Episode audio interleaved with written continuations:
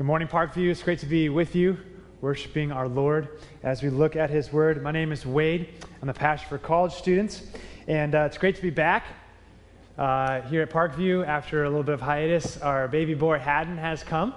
Some of you know that. You didn't know, now you know. And uh, oh, thank you, thank you, thank you. Yeah. Well, my wife's there in the back, so she, you know she did everything. So.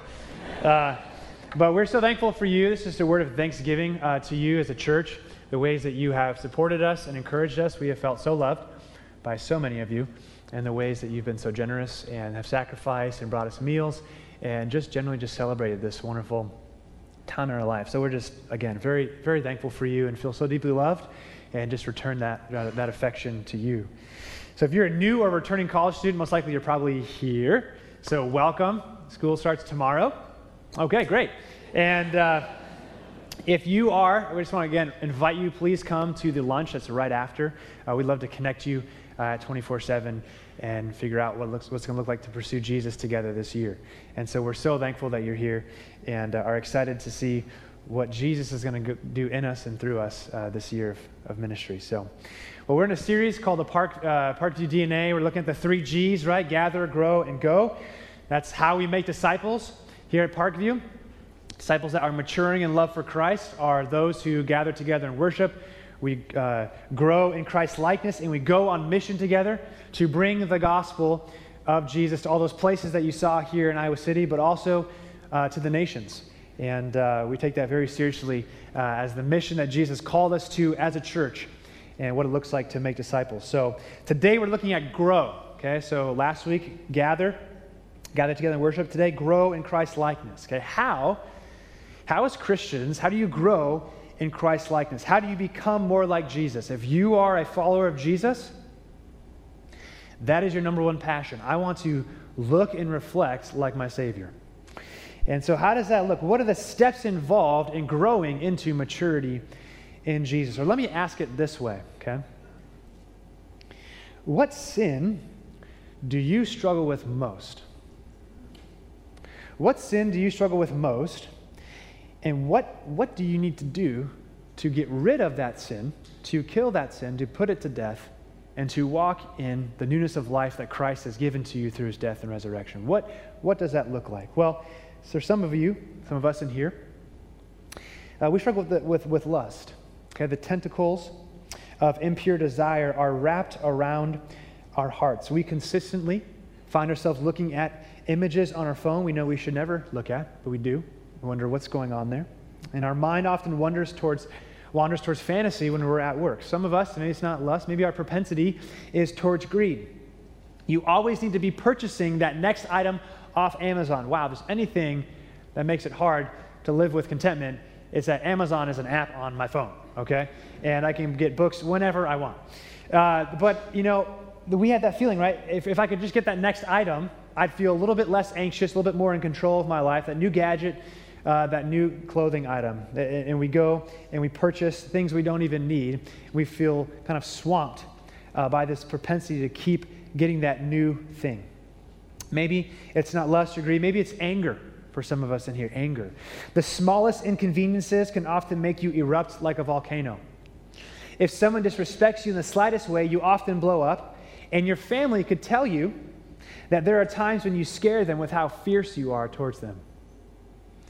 Maybe it's none of those things. Maybe it's lying. Maybe there's a version of you at church, there's a version of you at home, there's a version of you at work.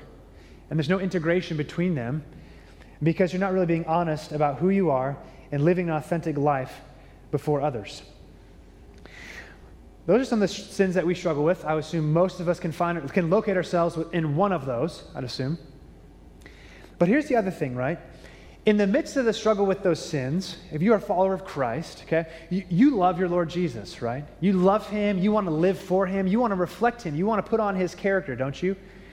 And you need help. We all need help to learn how is it that we go from struggling with this sin to, to, to growing in character with Christ. What, what is that step involved? Well, if you are like me and need help to fight against your sin, how to put it to death? Well, well, the answer is in Colossians 3 5 to 11. Colossians 3 5 to 11, that's where we're going to be this morning. It is given for you, it's given to God's people. It's in the Bible for any tired, beat up, broken down Christian who needs help to really understand that Jesus loves you so much. He not only forgives your sin, but through his death and resurrection, he has given you power and the resources to actually rid yourself of that sin in your life and to walk in obedience to him. Jesus loves you enough not just to forgive your sin, but to help and empower you to walk in obedience to him as you put that sin to death. According to Colossians 3, growth, here we go, growth, it's about becoming who we are. It's about becoming who we already are in Christ. So here's what's going to happen. I'm going to read Colossians 3, 5 to 11, okay? And we'll listen aloud, uh, and, and then we'll pray, and then we'll move forward, right? Here we go. Hear now the word of the Lord from Colossians 3. Put to death, therefore, what is earthly in you sexual immorality, impurity, passion, evil desire, and covetousness, which is idolatry. On account of these, the wrath of God is coming. In these you too once walked when you were living in them. But now you must put them all away anger, wrath, malice, slander, obscene talk from your mouth. Do not lie to one another. Seeing that you have put off the old self with its practices, and you have put on the new self which is being renewed in the knowledge after the image of its creator. Here, there is not Greek and Jew, circumcised and uncircumcised, barbarian, Scythian, slave, and free. But Christ is all and in all. This is God's word for us. It is true, and it's given to us in love. Let's pray. Father, please send your Spirit's power to help us understand this text. Help me preach in reliance upon the Spirit. We pray that you would exalt Christ from this text into our hearts for your glory. Lord, we pray for Pastor Casey at North Campus as he is preaching right now. And pray for Pastor Fern as he is preaching at East Campus. Lord, would you empower both of those men to declare your gospel with clarity and boldness, Lord, and that you would advance your kingdom through the preaching of your word today in their ministry, Lord. And as we think about our time together, Lord, help us. Trust all that you promise, hear all that you speak, confess where we so often fail, and love all that you love for the sake of your Son, Jesus. Amen. Now, I'm going to use an analogy, okay? In the analogy, I talk about ISU. I mean, no offense towards ISU. But here we go, okay? No offense. Here we go. Imagine if you are a freshman at ISU, okay? It's your freshman year at ISU, you're a cyclone. Scary thought, for sure, okay? But just imagine it for a second. Partway through your spring semester, you have a realization, something dawns upon you. You no longer like ISU. You don't enjoy your major, nor your professors. You thought Ames, it's a bit boring. The dorm food, not good. And you realize football team, just bad, okay? Again, no offense, hang with me, okay? Now, what would you do in that moment of realization? Well, you make the best decision of your life and you transfer from being a cyclone to being a Hawkeye, okay? So now it's your sophomore year, you're at the University of Iowa, go Hawks, and you're moving into your apartment with one of your best friends. You make the drive from your home, wherever it is, to Iowa City with all the stuff in your mom's minivan. You finally get to your room. Your friend and your roommate, he's already there. He's got his stuff unpacked, okay? So it's now your turn to bring your stuff in to unpack it, okay? Now, you begin the process of un- unpacking, right? And here's what your roommate sees. You start putting away your clothes and your shirts, lots of them, gold and cardinal red. You put away your socks, cyclone socks. You have Cyclone workout shorts, Cyclone computer stickers, Cyclone water bottle. You even have a Cyclone video game controller. It probably doesn't exist, but if it did, you had it, and it's there in your dorm room or in your apartment. Okay, and top it all off, you have a huge Go Cyclones banner that goes above your bed. Now, if your friend sees you pull out all this stuff, what's he going to say to you? This is what he's going to say. you got to put this stuff away. Because you're not a cyclone, you're a Hawkeye now. You're not a cyclone, you're a Hawkeye. And Hawks don't wear cyclone socks. Hawks don't drink cyclone water bottles. Hawks don't use cyclone computer stickers. Hawks definitely don't put up cyclone banners above their bed. You are a Hawkeye, not a cyclone. And you need to live like it. So you need to get rid of all this stuff.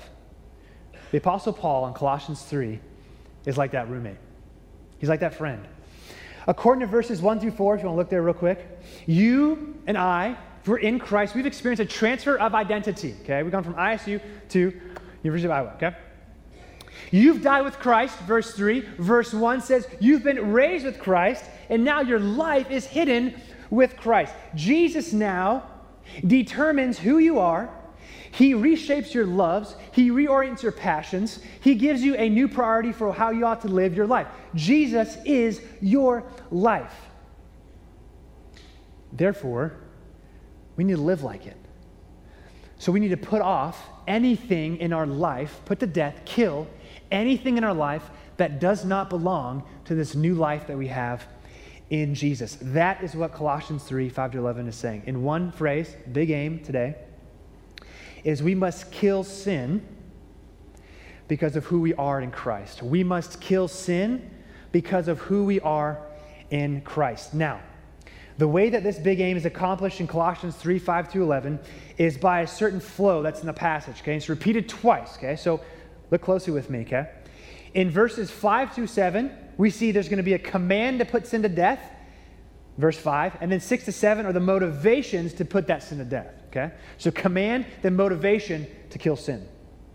Then, verse 11, we see the same thing again command to kill sin, verse 8, and then motivation to put that sin to death, verses 9 to 11. Command to kill sin, motivation to put the sin to death. Okay? So, verse 5 is the first command to put sin to death. Look at verse 5 with me. Please look down in your Bibles. Put to death, therefore, what is earthly in you. Okay, and the, the, therefore is very essential. Okay, if you're newer to reading the Bible, if you ever come across therefore, especially in the letters of Paul, you, you should kind of have this like light bulb flash above your brain, saying, "Ooh, this is important."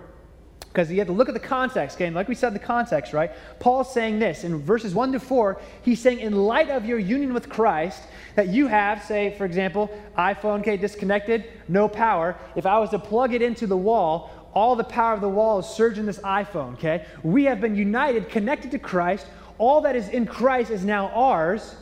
Therefore, verse 5, put to death what's earthly in you. Jesus is reigning in heaven, and our life is there with him, and he is the source of our joy and our power to live a different type of life. Therefore, put to death what's earthly in you. So, definition of putting sin to death. Okay, this is what it means. Okay, putting sin to death, killing sin. By that I mean this. Okay, this is what the scripture says. It means the radical commitment to reject any attitude or action that offends God and hinders your ability to love Him and serve others. Putting sin to death, killing sin, means the radical commitment to reject any attitude or action that offends God and hinders your ability to become who you are in Christ. Okay? If verse 1 and 4 is true of you, dead in uh, sin to Christ, alive, raised to Christ. Therefore, verse 5, put to death was earthly, put to death what hinders you to become who you are in Jesus. Our baby boy Haddon, right? A little word picture here. Uh, he, he's big, okay? So newborn little little onesies, they don't fit him anymore, okay? And he's kind of growing out of like the one to three month now. So we're to have to put him in a three to six. Now, he's not big enough for a three to six, okay? So he has the three to six on him, but it doesn't fully fit him yet, right? He has to grow up into it. And that's, that's what our life in Christ is like. We have the new life in Christ, this fullness of life. In a sense, it's a little bit, it's bigger than us in a sense, and we have to take a whole life of growing up into who we already are in Christ, what we already have in Christ. And the way we do that is by put to death our sexual sin and our covetousness, right? That's verse 5. Verse 5 says we have to put to death our sexual morality, impurity, passion, and evil desire. These four, these four words deal with the external actions, sexual immorality, and the internal attitudes of the heart, impurity, passion, evil desire, that are opposed to God's good design for sexual intimacy in a marriage between one man and one woman.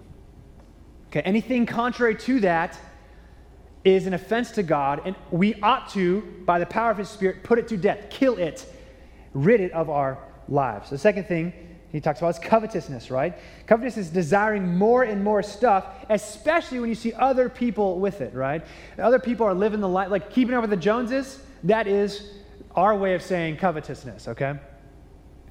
So both of these need to be put to death. They need to be killed. They need to be rejected in our life because they are not who we are. And both of these are rooted in idolatry, right? Do you see that word, covetousness, which is idolatry, verse 5, okay? Idolatry is loving and treasuring something or someone more than Christ. So when we are pursuing lustful images on our iPhones, what that says is that Jesus is not beautiful enough for you. When we cross healthy, godly boundaries in our relationship with a girlfriend or boyfriend, what we're saying is that Jesus in his purity is not wise enough for you. When we consistently overspend on stuff we don't need in order to make us feel more comfortable and secure, what actually is saying is that Jesus and the life he gives us is not good enough for us, and therefore we're discontent. It's up, it's up to us to create the life that we want. These sins are idols, and idolatry always is offensive to God.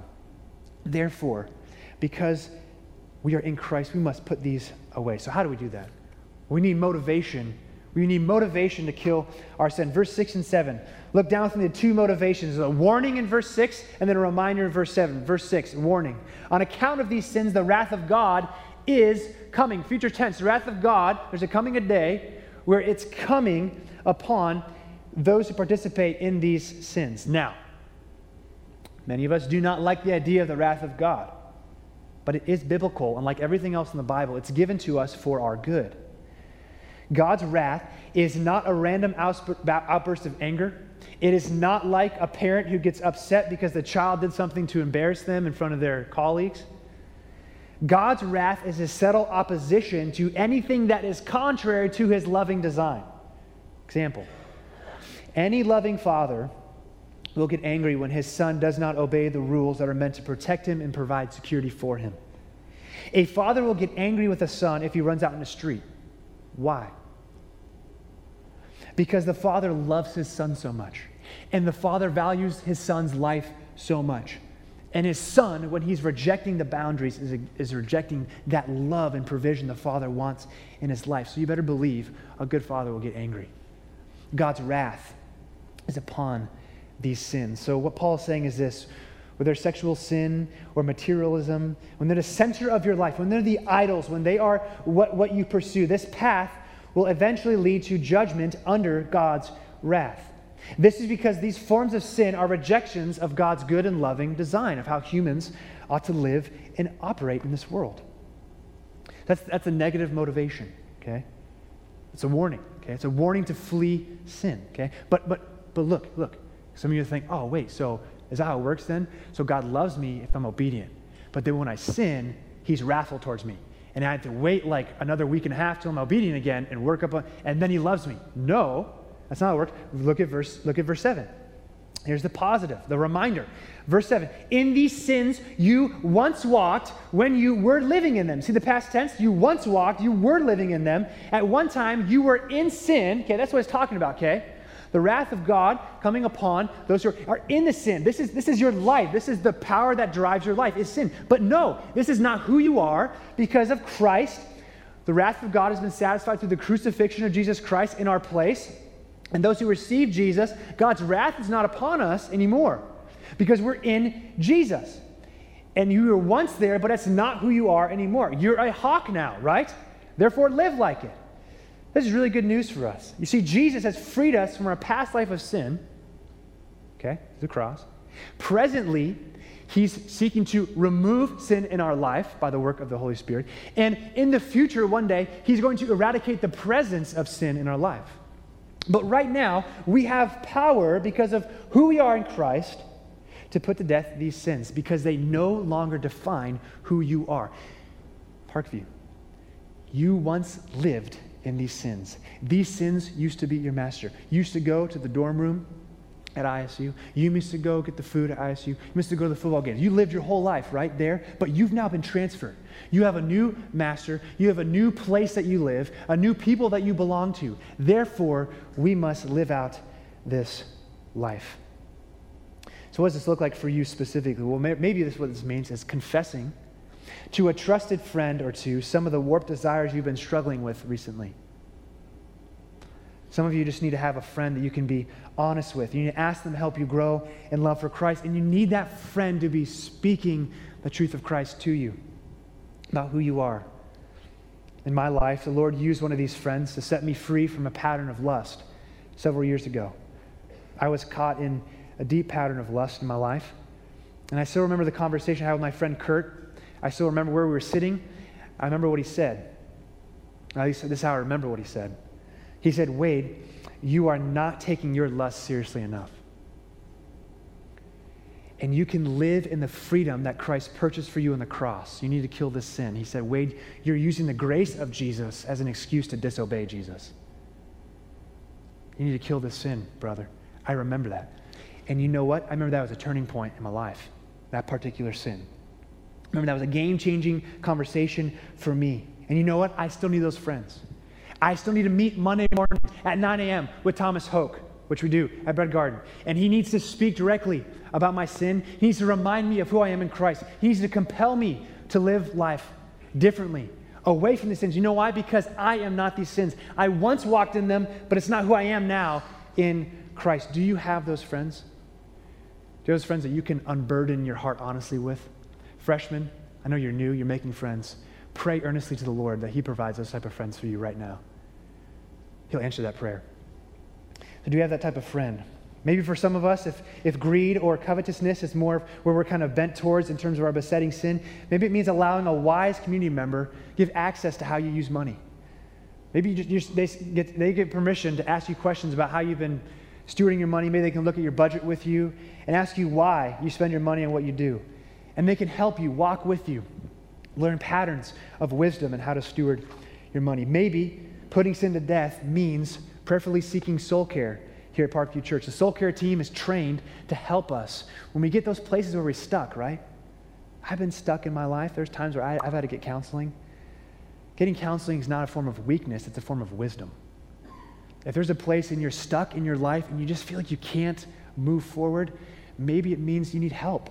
A more kind of disciplined, regular, week on week care of your soul where the person that's at Parkview can connect the good news of Jesus to what you're particularly struggling with. There's all these different ways it looks like in our life, but whatever it is, friends, in Jesus, you have the power to resist sin and to put it to death because it's not who you are now. It was who you were, but it's not who you are. So we need to put, it, put to death sin and live differently. Now, we got to move on to the second section, okay? Again, same flow. Remember the flow. Command to kill sin, motivation to kill, okay? Verse 8 to 9, the command.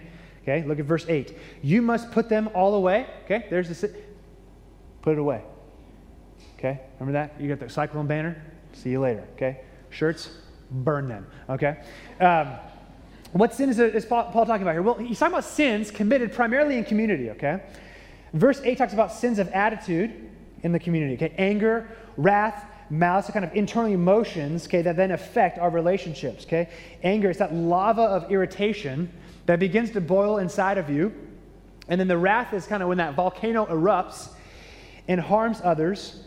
And then that malice is kind of that enduring bitterness or heart of hatred towards another person. Where at times, if you're honest, you even cherish when they fail, right? These things need to be put away. And notice, right, that, that there, there's no such thing as a private sin. You know, sin is never private.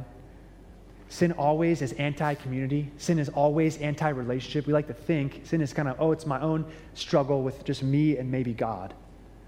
But sin always harms community, it always hinders relationship with others. You know, I never thought I struggled with anger until I had a kid, okay? What do I mean, okay? This maybe kind of, you know, not that serious, but I, I, hear me out, hear me out. Okay, recently Claire told me, she said, wow, you, you've gotten angry several times since Haddon has come. And it made me think, wow, You know, that anger, it's not like all of a sudden Haddon came and he brought with him anger into my heart, right? Anger was already there. It just needed that situation, okay? And the situation is this I want to read books. I don't want to change a diaper right now, Claire. I want to read. Can you deal? You know, it's that inconvenience of my schedule, okay? Now, it's kind of funny, okay? It's not like, again, it's not like I'm raging against him or anything like that. There's nothing like that. We love him, he's the best, okay? But here's what I mean I have to be careful, right? Because if I'm not careful to put to death this little seed of anger, seeds grow into trees, friends. And I don't want my 23 year old son thinking to himself, wow, my dad really got upset a ton when I disturbed him when he was preparing for sermons. I don't want my son to think, wow, my dad really struggled with anger a lot. I felt a bit of an inconvenience to him because he had his ministry to care for. Some of you have little seeds going on right now. You got to kill it. Seeds grow in the trees. Okay? But remember, we kill because of who we are in Christ, right? There's further sins we must put away. Look at uh, the last part of verse 8, okay? Sins of speech, okay? Sins of attitude in community, but then sins of speech in community, okay? Slander, like that time when you speak about someone behind their back, they're not there to defend themselves, and the, what you say about them is actually not true. Slander. Slander. You never say it to their face, and it harms their character. That's slander. That's slander. Obscene talk, right? Obscene talk is making jokes about another person for others to laugh at. It's making fun of something God has created good, okay? And using dirty language to gain approval from other people. That's obscene talk. Or lying, right? Lying is basically just dishonesty in relationships. You're not honest about what's really going on inside of you and living in relationship to other. We must put these away, Parkview. We got to get rid of them.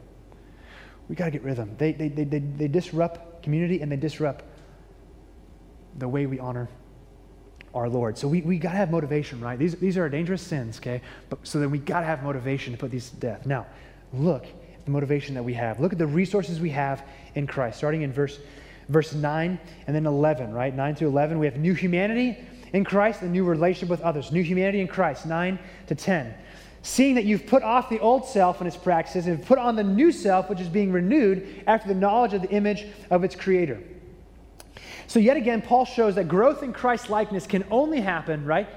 Only. There's no plan B. There's only one plan for growth in Christ likeness, and it happens because of our new identity in Christ. The old self has been crucified, it's done away with, must put it away, and we have this new self that's been given to us in Jesus, must put it on and live it out. And I want you to notice something, okay? The language of verse 10. Look down at verse 10. Put on the new self, other translations talk about the new humanity. It's probably a better translation, actually, okay? The word there is for humanity. New humanity, which is being renewed in knowledge after the image of its creator.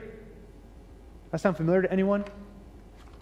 The image of its creator. Genesis 1 and 2. Genesis, get excited, right? We're going to start a series in Genesis soon.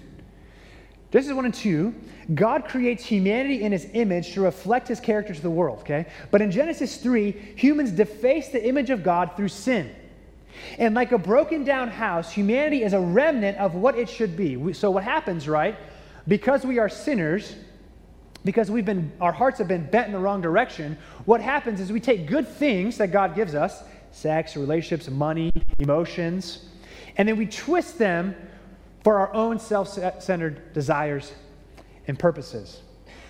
Because we are under the powered influence of sin. The image of God has not been eradicated from us, but it has been deeply marred and affected by sin. And so the rest of the Bible, from Genesis 3 onward, is God's restoration project, is Him going about fixing our broken down houses. And how does He do that? He does it through Jesus. Colossians 1:15, if you have your Bible, so you can flip there of your phone, scroll up. Colossians 1:15 says this: Jesus is the image of the invisible God, meaning Jesus is the human being we should have been, but could not be and cannot be because of our sin. So then, guess what, Parkview? What happens? If you are, right, the phone, plugged into the wall, if you're plugged into Christ, who is the true human who loved God and neighbor the way we're supposed to, okay, and who did not commit any sin, but walked with God in integrity and faithfulness every day of his life, what happens if you are plugged into that person? What begins to happen is you begin to be renewed, right, in the image of your Creator. You get to be renewed into who you were meant to be. You get to become the human you've always been longing to become. With joy and tenderness and affection and purity of heart and love for others and living passionately and energetically for the mission of Jesus beyond your own selfish desires, you get to become like Jesus. God's plan for you is for you to be restored and renewed in the image of Jesus. Here's why this is good news. This is good news because we can kill sin because it's, it's no longer who we are. Sin, sin in a word, sin is insanity. It's insanity. It makes no sense, right? It makes no sense to who we are. It's like a snake, okay? Old humanity, okay? The snake has venomous poison. It keeps biting you, has power to kill, okay? But in Christ, the fangs of venom of sin have been defanged. So sin can still harm you, the serpent can still harm you, but it cannot kill you. You are already dead to sin in Christ, and therefore you have new life. And so those angry outbursts, they're no longer who you are. Damaging another person's character through your words is no longer who you are. You can begin to use your language to build up, to encourage, to edify. Instead of anger, you can be replaced with patience, with kind heartedness. Why? Because you are connected to Jesus, the true human, and you're becoming like him. If you are in Christ, you are part of the new humanity, and so sin no longer is your master, Jesus is. You're not a cyclone, you're a Hawkeye. We need to live like it. And then not only our new humanity, here's our final motivation, right? Is we're in a new relationship with others in Christ-centered community, right? If we think about the sins in verse 8, they're all the ways that it breaks down community anger, wrath, malice. It, it, it, it, destroys community, right? But look at what we have in verse 11. We have the, the recreation, the restoration of community in Christ. Paul says, Here there is not, meaning he's talking about barriers, right? The things that divide, that often divide communities. Here there's not. Greek and Jew, that's ethnicity that divides us, okay? Uh, circumcised, uncircumcised, that's religious background before Christ, that no longer divides us. And, or barbarian, Scythian, slave free, basically that's social or economic status, okay? Those are the things that oftentimes divide us, at least it does in our culture around us. But in the church, it is a culture that's defined by the gospel of Jesus. How do we know?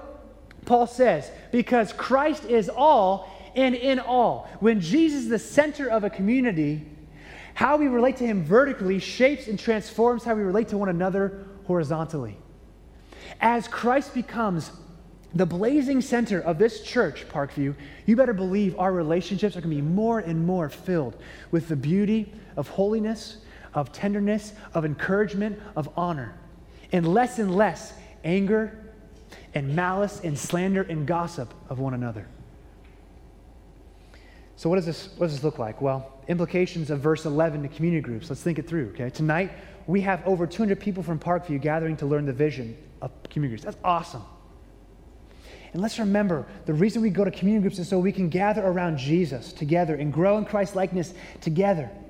And yes, there's people in your community group that probably drive you nuts because they're so different from you.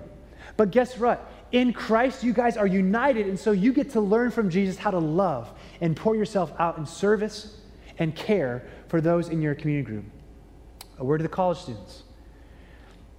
If you're a freshman, this means to get connected as soon as possible to a freshman group or a community group. Maybe that means it's not going to be through 24 7, maybe through it's a different ministry. We love all the other ministries. Go for it. Whatever you do, don't do the Lone Ranger thing. It never works. Get plugged in soon to freshman group and grow in Christ centered community. And the last thing is this, right? The implication of verse 11 for community is this Christ is all, which means we got to speak Jesus to each other. Okay, what we need in community, in our friendships, as we gather together in freshman groups or community groups, whatever it is, we don't need to give each other good advice. We need to give each other good news. We need to give each other good news, right? Like Paul, we need to learn to speak the identity of Christ over one another. When your brother comes to you confessing sin, what he needs isn't seven strategies immediately. He doesn't need seven strategies of how to be a better person. He needs Jesus. He's to be reminded that his sins are forgiven. He needs to be reminded that he's a new creation in Christ, that by the Holy Spirit, he has power to put off the old self and to put on the new self, which is being renewed after the image of its creator. We need to speak words of life. When your sister comes to you and she yet again failed in that particular sin that she always fails at, What she needs is a, an embrace of love and words of encouragement and exhortation to keep killing the sin, keep turning from the sin, and keep walking in holiness that Christ has given to her through his death and resurrection. We need to speak Jesus to each other in community. Friends, that is what Jesus called us to. So I'll, I'll conclude with this, okay? Two things, okay? One, for those of us here who uh, are still not yet following Jesus, okay? You, you've, you've not yet committed to following Christ. I want you to see what Jesus offers you right here. I hope that you see that the problems in your life, the ways you want to grow, cannot happen through your own habits, through your own willpower, through your own decision making capabilities, your own cleverness. They can only happen for you to change from one degree of goodness to another. It happens through Jesus. Happens through Jesus. So the call to you, if you're not let follow Christ, is, is, is to come to the Lord Jesus. Verse 6, yes, is a warning to you. The wrath of God comes upon these sins. But you don't have to live under the wrath of God because Christ took that for you on the cross. You can turn from your sin and trust in Jesus, embracing Him, and live out this new life that He wants for you. That's available to you right now as you turn from your life of sin and you come to the Lord Jesus and receive from Him the power that you need to live life for Him. Second, Parkview needs to become, needs to practice the M'Cheyne principle and to practice the M'Cheyne principle. What do I mean? Well, there's a man named Robert Murray M'Cheyne who was a pastor in 19th century Scotland. He has a famous quote about how to battle against sin. He says this, okay, listen. Learn much of Jesus. For every look at yourself, take 10 looks at Christ. He's altogether lovely. Let your soul be filled with a heart ravishing sense of the sweetness and excellency of Christ and all that's in him. That's what I'm talking about. Does your soul know the sweetness and excellency of Christ? That is what is available to you. Here's what, here's what I mean. Some of you need to look at yourself more honestly, okay? He says, right? Every look at yourself, 10 looks at Christ, okay? Some of you need to just be honest with yourself. Where are you spiritually? You need to take your sin more seriously because you're prone to spiritual laziness. Okay, some of us in here, we just we kind of just drift. We drift towards spiritual laziness. And so what I'm praying for is the Lord use this sermon to kind of wake you up, right? Because if you had a terrible disease that could possibly kill you, that required medicine on a regular basis in a certain place in order to defeat that disease, would you ever skip that? Would you ever wake up one day and think, nah, I don't need that today? No. You'd make sure that you're there on time and you take that medicine day after day because you know that it was, it was what you needed to heal you from this disease. Friends, sin is like a disease. It no longer has the power to finally defeat you, but it can harm you greatly. And my concern is maybe some of us have just kind of drifted to spiritual laziness, okay? Some of us care more about how we're doing in our video game score or how many followers on Instagram or whatever it is, okay? Not, not bad things, good things, but they've become so precious to us that we've forsaken really caring about our character and our growth in the Lord. And so I want us to look at ourselves, right? And then look at Christ. Another person here, uh, those who are prone to spiritual anxiety, okay, spiritual depression and despondency. That's, that's me. I lean more this way. And for you, you're aware you have a disease. And you look at your disease and you study about your disease and you, you think about all the ways your disease could possibly kill you, but you never take your medicine. You never look to Christ. And so, so, so, so, today you have to look at Christ, right? Look at his loveliness. Look at all that Jesus has done for you. You look at yourself and you see lust and you feel ashamed, but look at Christ right? This is who you are. You are in Christ, and Christ is your purity who frees you to kill that sin. You look within yourself, you see materialism, right? Then take, take, take 10 looks at Christ, the generosity of Jesus. He is your Lord who became poor for your sake so that you could become spiritually rich, and let that shape how you view and use your money. You look at yourself, you see anger towards specific in your, people in your life right now. Well, then look 10 times at Christ, at his kindness, that he does not rage at you in wrath when you sin. No, but he took your wrath so you could experience his love.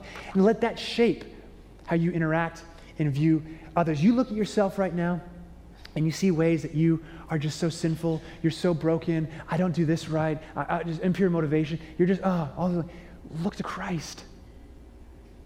Friends, Colossians 3 1 to 4 is your reality right now if you're in Jesus. You have died to sin because of Christ. You've been raised to newness of life. Jesus is your life, and He now empowers you right now to live a life for Him, to put to death your sin, and to live for Him. That is what Christ offers you. You are no longer a cyclone. You've been transferred. You're now Hawkeye. Friends, we got to live like it. We got to put to death our sin and live for Christ because that, that is who we are. Let's pray. Father, we love you. We thank you that this word to us exhorts us to take our sin seriously, yes, but to take you even more seriously because what we have in you, Lord Jesus, this newness of life, we are called to live it out by the power of the Spirit. We're called to put this sin to death, Lord, because it's no longer who we are. I pray for those who are stuck in patterns of sin right now. Lord Jesus, would you please free them by your power of your Spirit? Would they take seriously the steps they need to take to get rid of this sin, Lord? Maybe it's talking to a friend. I don't know what it is, Lord. I just pray that you make it clear to them. And Lord, I pray that all of our hearts, Lord, would look to Christ and see the infinite beauty and loveliness of Jesus and all that we have in him right now. We love you and adore you. Amen.